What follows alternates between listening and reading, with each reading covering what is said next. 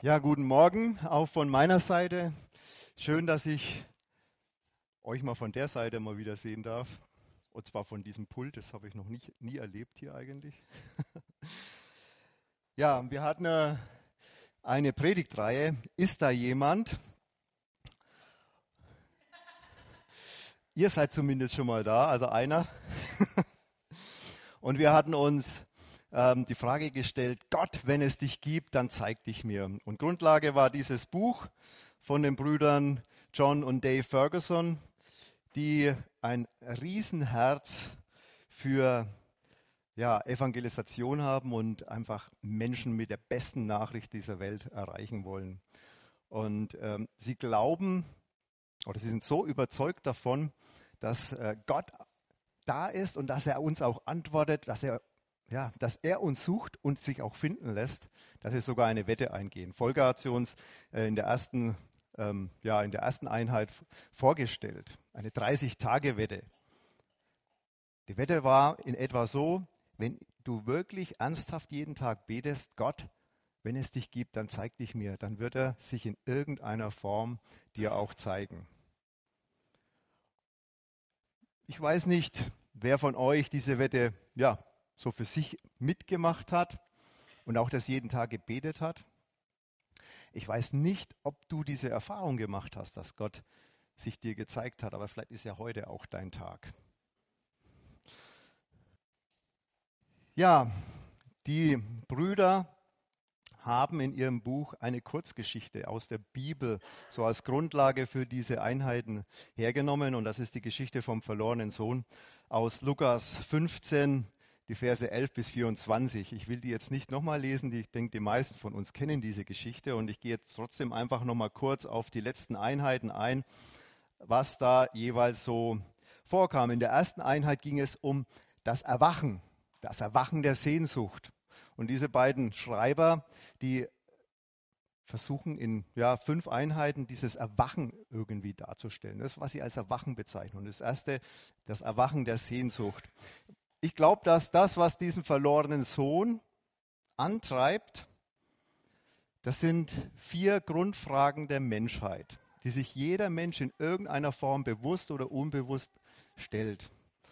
Und das ist einmal die Frage nach der Herkunft. Wo komme ich her?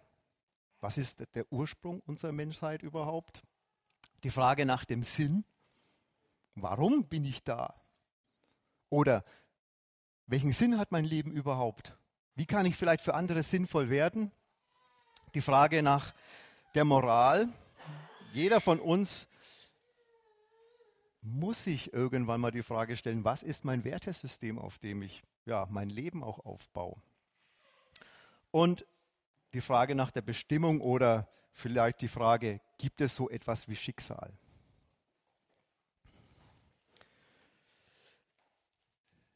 Dieser verlorene Sohn, der hat eine tiefe Sehnsucht.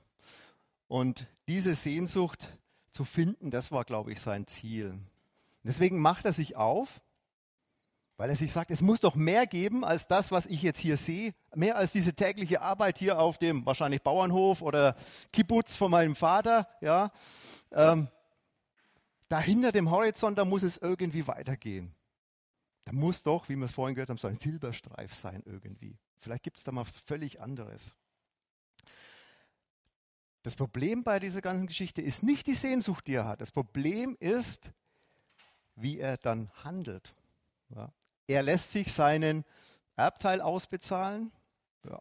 Eigentlich handelt er total egoistisch. Er verlässt den Vater. Ich will meine Kohle, ich will mich aufmachen. Er ist rücksichtslos. Und so zieht er einfach los, ohne ja, sich um Sorgen um seinen Vater zu machen. Und auch wir müssen uns das immer wieder klar machen, dass jede unserer Handlungen Folgen hat. Wir müssen es immer wieder auf diesem Prüfstand der Moral, also eine dieser vier Grundfragen stellen. Und müssen wissen, was ist die Grundlage unserer Moral.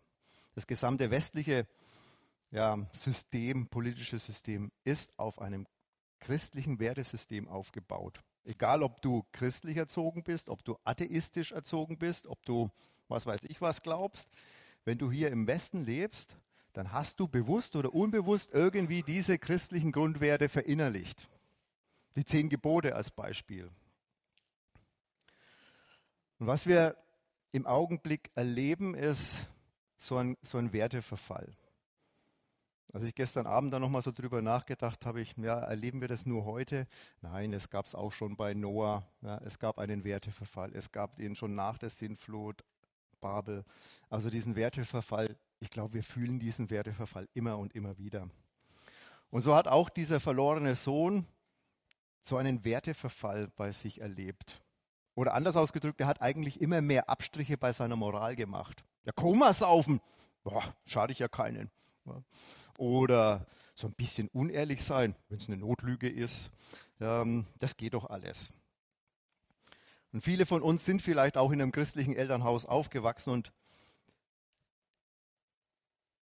auch wir müssen uns immer wieder fragen, sind wir noch an diesem Wertesystem, das wir einmal verinnerlicht haben oder für das wir uns einmal entschieden haben, auch noch dran? Oder ja, machen wir langsam immer mehr Abstriche bei der Steuererklärung ne? oder wie ist es mit der Ehrlichkeit oder dem Neid auf das, was ein anderer hat vielleicht. Und der Sohn kam dann an einem Punkt, wo er feststellen musste, dass Moral nicht kaufbar ist. Er kam an den Punkt, wo er feststellen musste, ich habe falsch gehandelt und es war nicht richtig, meinen Vater zu verlassen und mich ausbezahlen zu lassen. Ich bin an einem Tiefpunkt meines Lebens. Und die Schreiber in dem Buch beschreiben das als den Moment der Reue oder das Erwachen der Reue. In Lukas 15, 17 heißt es, da ging er in sich, also der Sohn. Und ich glaube, dass es einer dieser ja, der Hauptziele Satans ist, dass er uns davon abhalten will, dass wir in uns gehen, dass wir nachdenken. Und leider ist es in unserer heutigen Gesellschaft ziemlich einfach, dass wir ähm, ja, uns ablenken lassen. Volksverdummungskiste Nummer eins, das Fernsehen, wird jetzt langsam abgelöst durch den Computer und Internet und so weiter. Oder das Handy. Ich musste neulich mal so, so lachen. Ähm, also ich, ihr wisst ja, ich bin Lehrer und ich, ich habe mich an der Pause mal so in, den, ähm, in den Vorhof da so gestellt und habe mal beobachtet, wie die, die Klassen rausgehen. Alle so. Und also nicht mehr Hallo oder sonst irgendwas, sondern nur noch der Blick aufs Handy. Ja, wir haben viele Möglichkeiten, uns ablenken zu lassen. Und jeder von uns kann es irgendwie auch beliebig ergänzen, muss ja nicht nur das Handy sein, das kann auch Sport sein zum Beispiel oder irgendetwas, was wir wirklich intensiv treiben, nur um nicht zum Beispiel Bibel zu lesen. Vielleicht brauchen wir solche Tiefpunkte wie dieser Sohn. Die Sängerin äh, Laura Story schreibt in einem Song, What if trials of this life are your mercies in disguise? Vielleicht etwas so übersetzt, könnte es denn sein, dass die Prüfungen dieses Lebens deine, also Gottes, Barmherzigkeiten sind, die irgendwie getarnt sind? Ich wünsche jedem von uns nicht die Tiefpunkte, aber die Ruhe und die Zeit, einfach in sich zu gehen, das Leben zu entschleunigen und einfach mal wieder nachzudenken, wo stehst du, wo stehen wir. In solchen Momenten, glaube ich, kann wie beim verlorenen Sohn der Wunsch in uns erwachen, dass wir noch einmal von neuem anfangen können. Wir können unsere Vergangenheit nicht ändern, aber wir können unsere Zukunft beeinflussen.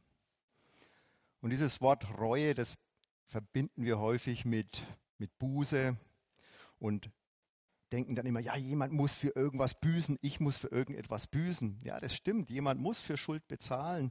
Aber Reue und Buße meint viel, viel mehr. Das meint einen generellen Sinneswandel, eine Umkehr.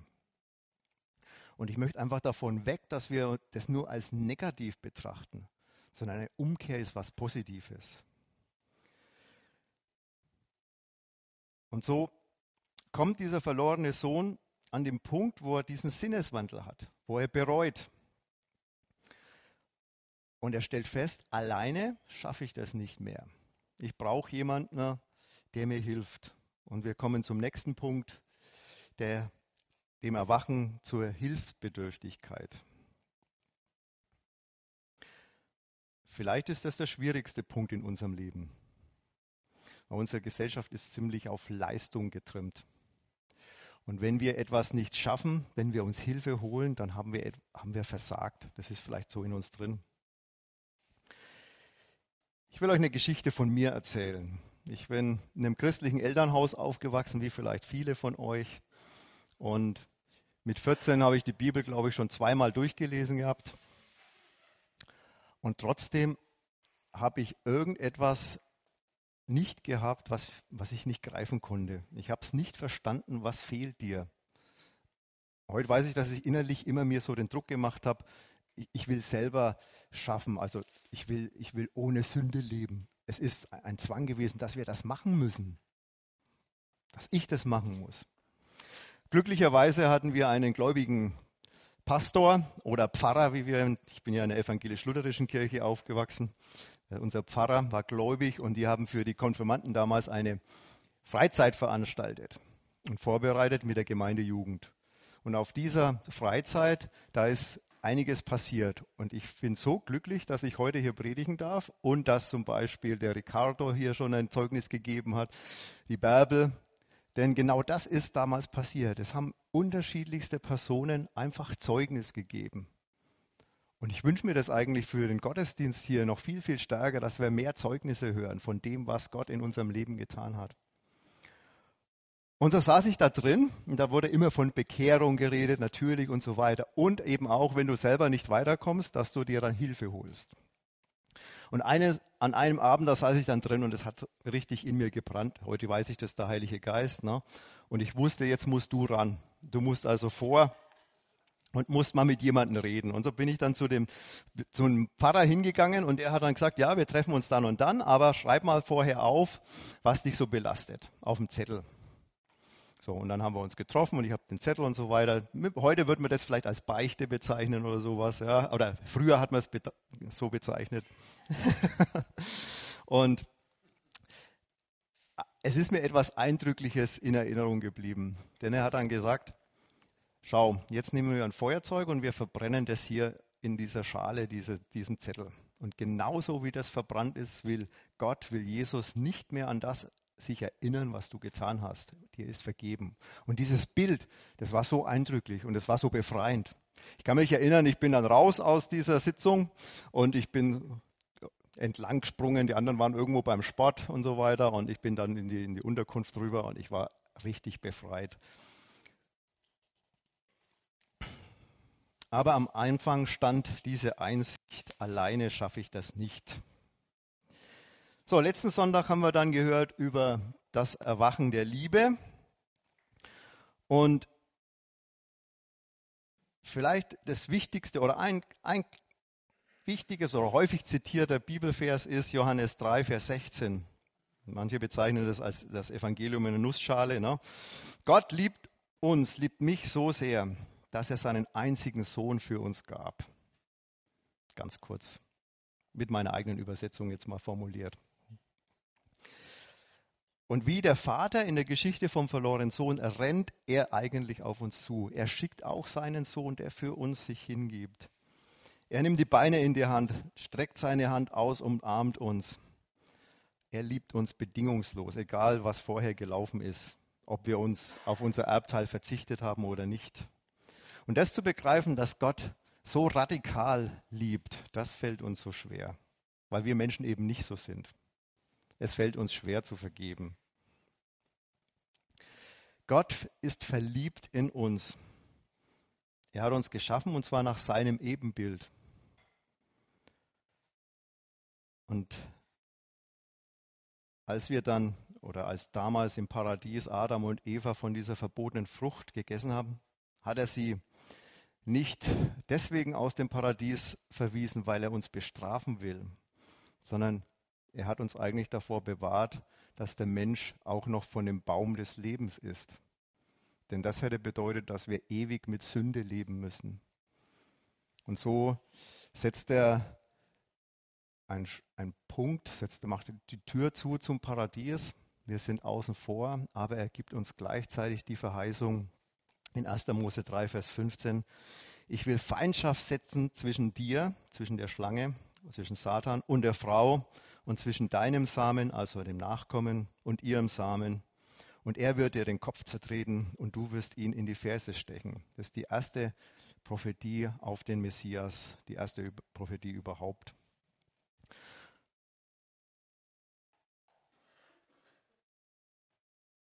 Damit hat sich der Mensch ein paar negative Dinge auch noch eingehandelt. Denn Gott sagt, du wirst unter Mühsal arbeiten, dein Brot verdienen, du wirst und Schweiß wird dir aus den allen Poren treten, wenn du arbeitest und Dornen und Disteln, ja, musst du auch noch von deinem Acker machen.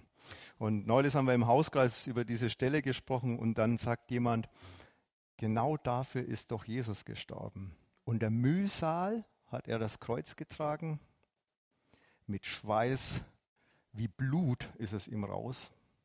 Oder Blut wie Schweiß, so rum. Ne? Und er hatte die Dornenkrone, die ihn ja auch immer wieder daran an dieses Paradies erinnert. Und eigentlich daran, dass diese erste Prophetie jetzt erfüllt ist, dass er für uns ans Kreuz gegangen ist. Aus Liebe zum Menschen hat er sich selber gegeben.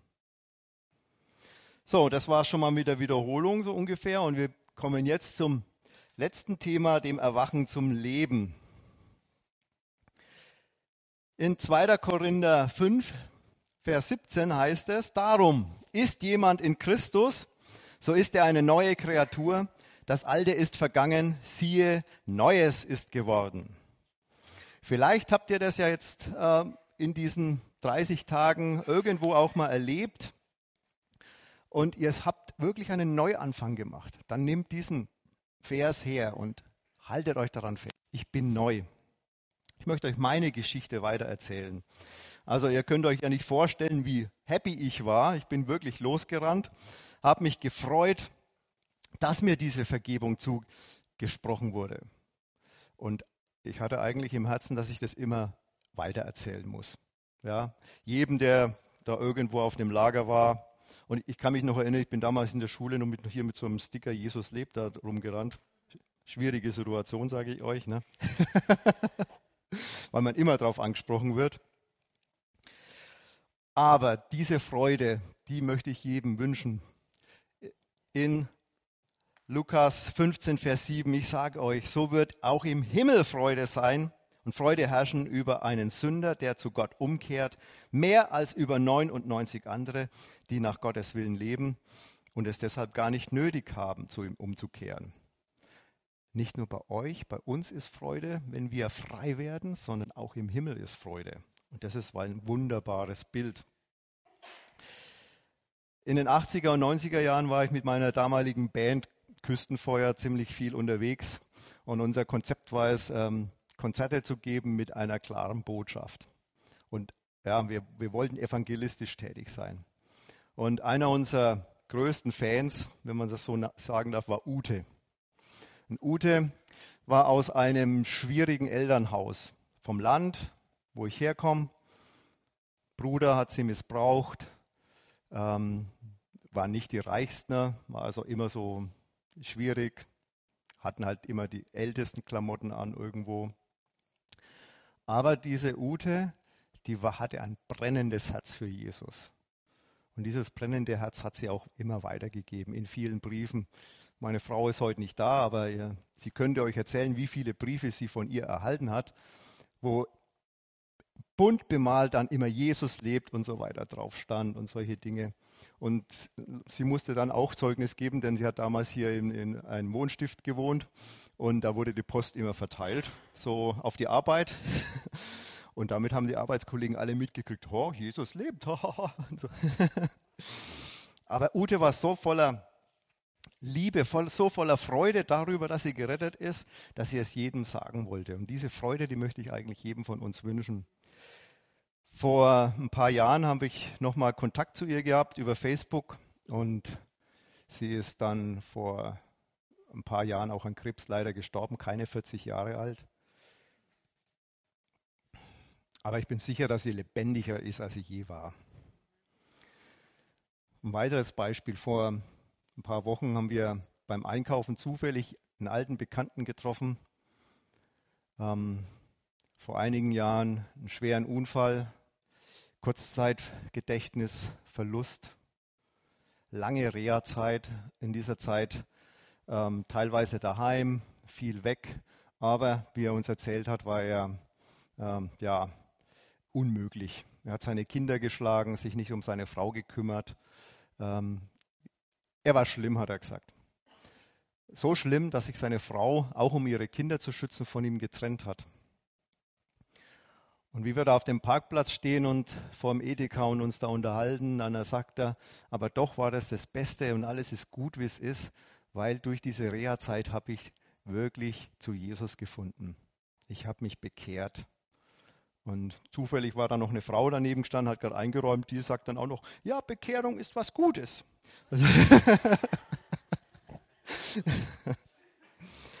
so. Er war voller Freude und konnte das so akzeptieren, dass er mit diesem Unfall jetzt auch mit diesen Nachwirkungen leben musste. Und das, heute hat er auch gesagt, habe ich trotzdem ein gutes Verhältnis auch zu meinen Kindern. Er geht mit ihnen zum Sport. Ähm, Ehe hat sich nicht äh, wieder stabilisiert, aber er, es ist gut so, wie es ist, sagt er.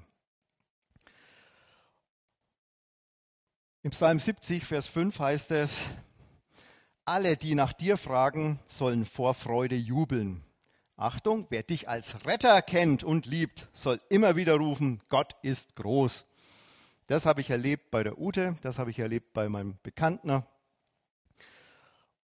Und das wünsche ich uns allen, dass wir diese Freude immer wieder neu in uns täglich eigentlich spüren dürfen. Letzte Woche hat Harald einen interessanten Satz gesagt. Und zwar hat er gemeint, wir sollten den Menschen nicht sagen, auf was sie verzichten müssen, sondern wir sollten ihnen sagen, was sie denn bekommen und was wir erhalten, wenn wir uns für Jesus entscheiden. Deswegen habe ich mir gedacht, ist es jetzt ein guter Zeitpunkt, denn es gehört ja irgendwie zum Leben, wenn wir mal festhalten, was sind denn solche Dinge, die wir erhalten? Johannes 11, Vers 25 ich bin die Auferstehung und ich bin das Leben. Wer an mich glaubt, der wird leben, selbst wenn er stirbt. Also ewiges Leben kriegen wir. Galater 4, Vers 5. Er sollte uns befreien, die wir Gefangene des Gesetzes waren, damit wir zu Kindern Gottes werden und alle damit verbundenen Rechte empfangen konnten. Freiheit möchte ich das mal an der Stelle überschreiben aber noch mehr Rechte, die wir bekommen. Und zwar als Gotteskinder. Galater 4, Vers 6. Weil ihr nun seine Kinder seid, schenkte euch Gott seinen Geist, denselben Geist, den auch der Sohn hat. Jetzt können wir zu Gott kommen und zu ihm sagen, aber, lieber Vater, seinen Geist das kann man sich nicht vorstellen, oder? Gott möchte uns seinen Geist, den Geist der Gemeinschaft mit dem Vater, mit dem Sohn hat. Derselbe Geist will Gemeinschaft mit uns haben. Und er ist in uns. Den erhalten wir völlig umsonst.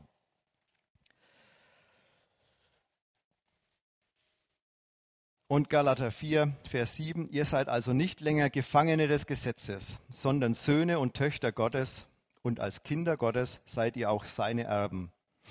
Euch gehört alles, was Gott versprochen hat. Wir sind Erben. Um bei dem Bild zu bleiben, was Harald so liebt. Wir sind Erben eines Königreichs. Wir sind Königskinder. Und es ist wunderbar, wenn ein Mensch sich entscheidet, umzukehren. Und wie wir gehört haben, gibt es eine Party im Himmel. Und ich weiß auch nicht, wo du gerade stehst, wo jeder von uns hier heute steht.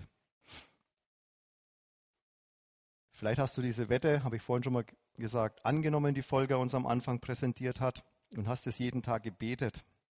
Und ich hoffe, dass du es erkannt hast, wo Gott sich dir gezeigt hat. Hoffentlich hast du diese Zeit gefunden, um in dich zu gehen und auch die Ruhe, um vielleicht das leise Flüstern zu hören. Vielleicht hat es auch in dir geschrien, hier bin ich, also Gott. Oder vielleicht hast du geschrien, hier bin ich und zeig dich mir. Und vielleicht hast du diesen Schritt gemacht. Und wenn du diesen Schritt gemacht hast, möchte ich einfach jetzt an der Stelle ein paar Tipps geben, wie kann es weitergehen. Und wenn du noch nicht entschieden bist, dann ist vielleicht heute dein Tag, dich zu entscheiden. Und auch dann hilft es dir, diese Tipps anzunehmen. Zunächst ist es einmal wichtig, dass wir verstehen müssen, dass Gott mit uns eine persönliche Beziehung haben möchte. In 1. Mose 1, Vers 27 heißt es, so schuf Gott den Menschen als sein Ebenbild, als Gottes Ebenbild. Wir sind nicht einfach irgendein Produkt, ein geistreicher Einfall des Schöpfers. Nein, er möchte uns als sein Gegenüber.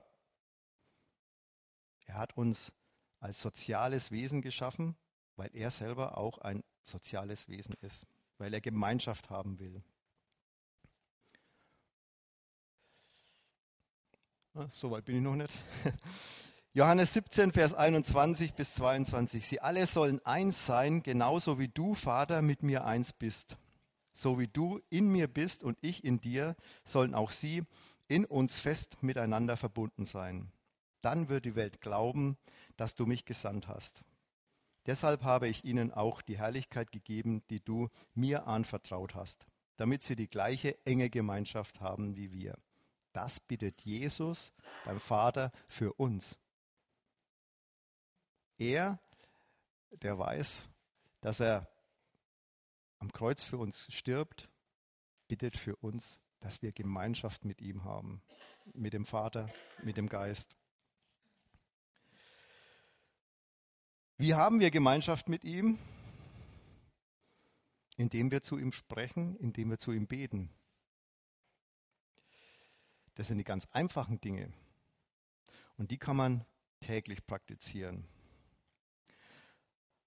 Weiter verheißt er uns seinen Geist. Johannes 14, 16 bis 17. Und ich will den Vater bitten, und er wird euch einen anderen Tröster geben, dass er bei euch sei in Ewigkeit, den Geist der Wahrheit, den die Welt nicht empfangen kann, denn sie sieht ihn nicht und kennt ihn nicht. Ihr kennt ihn, denn er bleibt bei euch und wird in euch sein.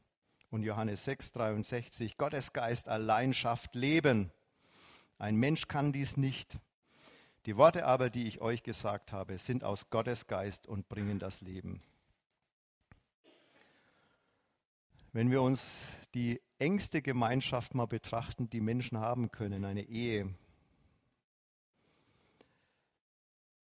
dann müssen wir uns fragen, was macht eine in Anführungsstrichen erfolgreiche Ehe eigentlich aus? Eine Ehe oder in einer Ehe bringt es nichts, wenn du einmal am Hochzeitstag deiner Frau Blumen schenkst. Oder wenn du einmal im Monat sagst, Schatz, ich liebe dich. Das, was eine Ehe ja, erfolgreich macht, ist Beständigkeit. Zu wissen, selbst wenn wir mal nicht einer Meinung sind, wenn ich früh morgens aufwache, da liegt jemand neben mir, der hält zu mir und verschwindet nicht einfach. Wenn ich traurig bin, dann hört er mir zu, auch wenn er mich nicht immer versteht. Ich gebe zu, wir Männer haben beim Zuhören manchmal Probleme. Aber wir arbeiten ja gerne daran. Und so ist es auch mit Gott. Er möchte eine Beziehung mit uns haben und eine Beziehung, die beständig ist. Es reicht nicht, dass wir an Ostern oder an Weihnachten mal in den Gottesdienst gehen und äh, sagen, jetzt haben wir unser Soll für dieses Jahr mal erfüllt, sondern was Gott möchte, ist Beständigkeit. Nicht zwanghaft. Das bedeutet nicht, dass du jetzt jeden Sonntag hier sein musst, sondern wenn du da bist, dann tu es aus Liebe. Aber es hilft auch, wenn wir bestimmte Dinge einfach mal trainieren. Wenn wir trainieren, beständig zu sein. Wie kann man das tun. Erster Schritt, indem wir zum Beispiel eine Kleingruppe suchen. Wir hatten ja unsere Kleingruppe vor zwei Sonntagen, glaube ich, vorgestellt. Ähm, hier gibt es viele Möglichkeiten. Auch damals, als ich mich bekehrt habe oder als ich diesen ersten Schritt gewagt habe, ähm, war ich in einer Jugendgruppe, aber diese Jugendgruppe, würde ich mal so sagen, das war nicht das, was mir wirklich diese Erfüllung gegeben hat. Was mir wirklich geholfen hat in dieser Anfangsphase war, dass sich jemand persönlich um mich gekümmert hat und in unserer Gemeinde würde man das jetzt One-to-One -one nennen, ja, so etwas mit mir gemacht hat. Mit mir gemeinsam die Bibel gelesen. Wir haben uns, ich glaube, jeden Samstag war es, getroffen, Bibel gelesen, gebetet.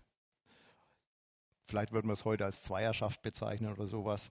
Also auch das ist Gemeinschaft, auch das ist eine Kleingruppe.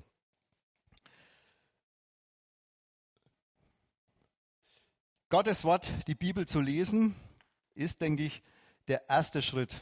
Nicht jeder kann vielleicht wie Ricardo das so Gottes Stimme hören äh, oder wie die Bibel. Vielleicht müssen wir es auch am Anfang erstmal trainieren. Aber er hat uns sein Wort, die Bibel, gegeben und da können wir Unmengen rausschöpfen aus dieser Bibel. Also es ist erstaunlich, wie, ja, wenn ihr die schon ein paar Mal durchgelesen habt, ihr findet immer wieder was Neues, wenn ihr euch damit ernsthaft beschäftigt. Gottes Wort ist unerschöpflich und er hat es uns versprochen, dass es nicht leer zurückkommt. So, was kann noch helfen? Setzt ihm vielleicht mal feste Zeiten. Als ich so jung war, 14, 15, na, dann hatte ich ein Problem, dass ich früh aufstehen konnte. Also habe ich meine Bibel halt abends gelesen, weil ich ähm, so lang wie möglich schlafen wollte. Ne? Heute denke ich da ein bisschen anders. Ähm, als ich als, als Natalie, meine Tochter, in die Schule ging, damals äh, haben wir noch draußen in Erlangen West gewohnt, äh, musste sie sehr, sehr früh aufstehen und ich bin, glaube ich, immer um 4 Uhr aufgestanden, habe für sie ein bisschen Frühstück gemacht und das war die beste Zeit, sich da so hinzusetzen, in Ruhe die Bibel zu lesen. Niemand stört dich, niemand quatscht dir irgendwo rein. Ähm, ähm, ja, finde aber so eine Zeit, wo du dich hinsetzen kannst, wo du Ruhe hast. Der Ricardo hat es vorhin gesagt, er hat sich in, ins Bad eingesperrt. Auch das ist eine Möglichkeit. Ja? Und dann finde deine Rolle. Irgendwie hat Gott für dich einen Plan. Den musst du feststellen. Aber ich glaube, dass dieser Plan auch durch unsere Begabungen, die er in uns gelegt hat, schon ein bisschen vielleicht auch vorbestimmt ist. Und leider entfällt ja heute unser Fortschrittmacherkurs, aber dieser Fortschrittmacherkurs ist zum Beispiel eine Möglichkeit, deine Begabungen zu finden. Also eine Einheit von diesen vier Einheiten geht um Begabungen finden. Vielleicht weißt du aber auch schon genau, was du alles kannst, aber dann finde deine Rolle. Es gibt genügend Möglichkeiten, wo man sich hier engagieren kann. Ähm, vorhin war ich ganz, ganz happy, als der Markus da äh, gesagt hat, du Reinhold, äh, ich habe gehört, in, in der Kinderarbeit werden Leute gesucht. An wen muss ich mich denn da wenden? Ja.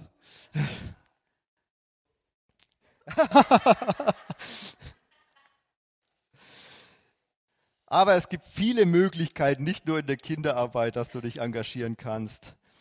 Vielleicht ist deine Begabung aber auch nur das Gebet. Niemand muss sich irgendwo unter Druck gesetzt fühlen. Aber wir brauchen auch viele Beter. Und Gebet ist unheimlich wichtig für eine Gemeinde. Und ich wünsche mir, dass wir eine betende Gemeinde werden.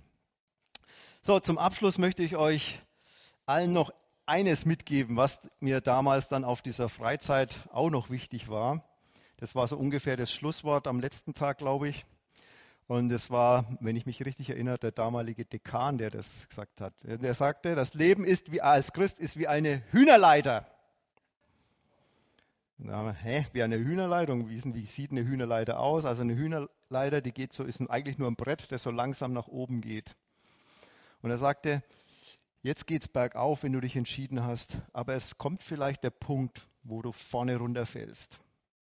Dann musst du umkehren und dann musst du wieder von vorne anfangen. Und es wird wieder der Punkt kommen, vielleicht, wo du wieder fällst. Und du musst wieder umkehren und von vorne anfangen. Da sind wir wieder bei Beständigkeit. Es wird der Punkt kommen, wo wir Fehler machen, weil wir sind Menschen. Aber wir dürfen uns diese Vergebung jeden Tag, jederzeit bei ihm abholen und wir dürfen immer wieder von neu anfangen. So, bleibt jetzt nur noch die Frage, bist du entschieden? wenn du es schon mal gemacht hast jetzt in diesen 30 Tagen, dann ist es schön, dann ist heute ein Grund für dich zu feiern im Café nachher. Wenn nicht, ist vielleicht heute dein Tag. Vielleicht möchtest du dich entscheiden und heute diesen Schritt wagen. Es ist ganz einfach. Wir beten jetzt sowieso gemeinsam. Vielleicht entscheidet, möchtest du dieses Gebet mitsprechen. Vielleicht möchtest du sagen, okay, das ist für mich dieser Punkt, wo ich das festmachen möchte. Vielleicht reicht dir das nicht alleine für dich. Für mich damals war es wichtig, dass ich einen Zeugen hatte, den Pastor. Dann komm einfach nach vorne. Es gibt hier unsere Pastoren und Mitarbeiter, die auch gerne mit dir beten und die als so ein Zeuge einfach auch dienen können. Und jedes Mal, wenn der Satan dich angreift und sagt, du bist doch kein Christ, so kannst du nicht, dann sagst du, nee, am 9.2.2020 war ich da vorne und habe mich entschieden und der Volker zum Beispiel ist mein Zeuge. Ja, ich habe mir das damals in die Bibel reingeschrieben, der 22.02.82 zum Beispiel. Ja. Und dann lasst uns einfach beten. Ja, lieber Vater, wir sind dir so unendlich dankbar, dass du uns Leben in Fülle schenken willst und dass du uns frei machen willst und dass du uns als deine Kinder ansiehst und nicht nur, dass du uns alleine lassen willst, sondern du willst uns mit deinem Geist erfüllen und du möchtest Gemeinschaft mit uns haben. Und du bist jetzt hier und du willst dich von uns finden lassen. Vielmehr, du suchst uns selber aktiv, Herr. Davon bin ich so überzeugt. Herr, und ich möchte dich bitten, dass du mich heute hier anrührst.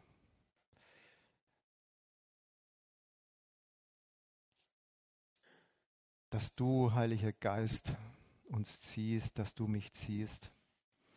Und wenn du jetzt diesen Eindruck hast, dass du das festmachen willst, dann sprich es einfach jetzt nach. Lieber Vater, hier bin ich. Ich weiß, ich habe vieles falsch gemacht. Aber es ist so befreiend zu wissen, dass du mir vergeben willst. Und ich lege es dir hin, all meine Schuld, all mein Versagen. Und ich danke dir, dass du mich erlöst Jesus, ich danke dir, dass du für mich ans Kreuz gegangen bist und dass du die Schuld getragen hast, dass ich nicht mehr büßen muss. Ich danke dir, dass ich frei sein darf und dass ich jetzt frei bin. In Jesu Namen. Amen.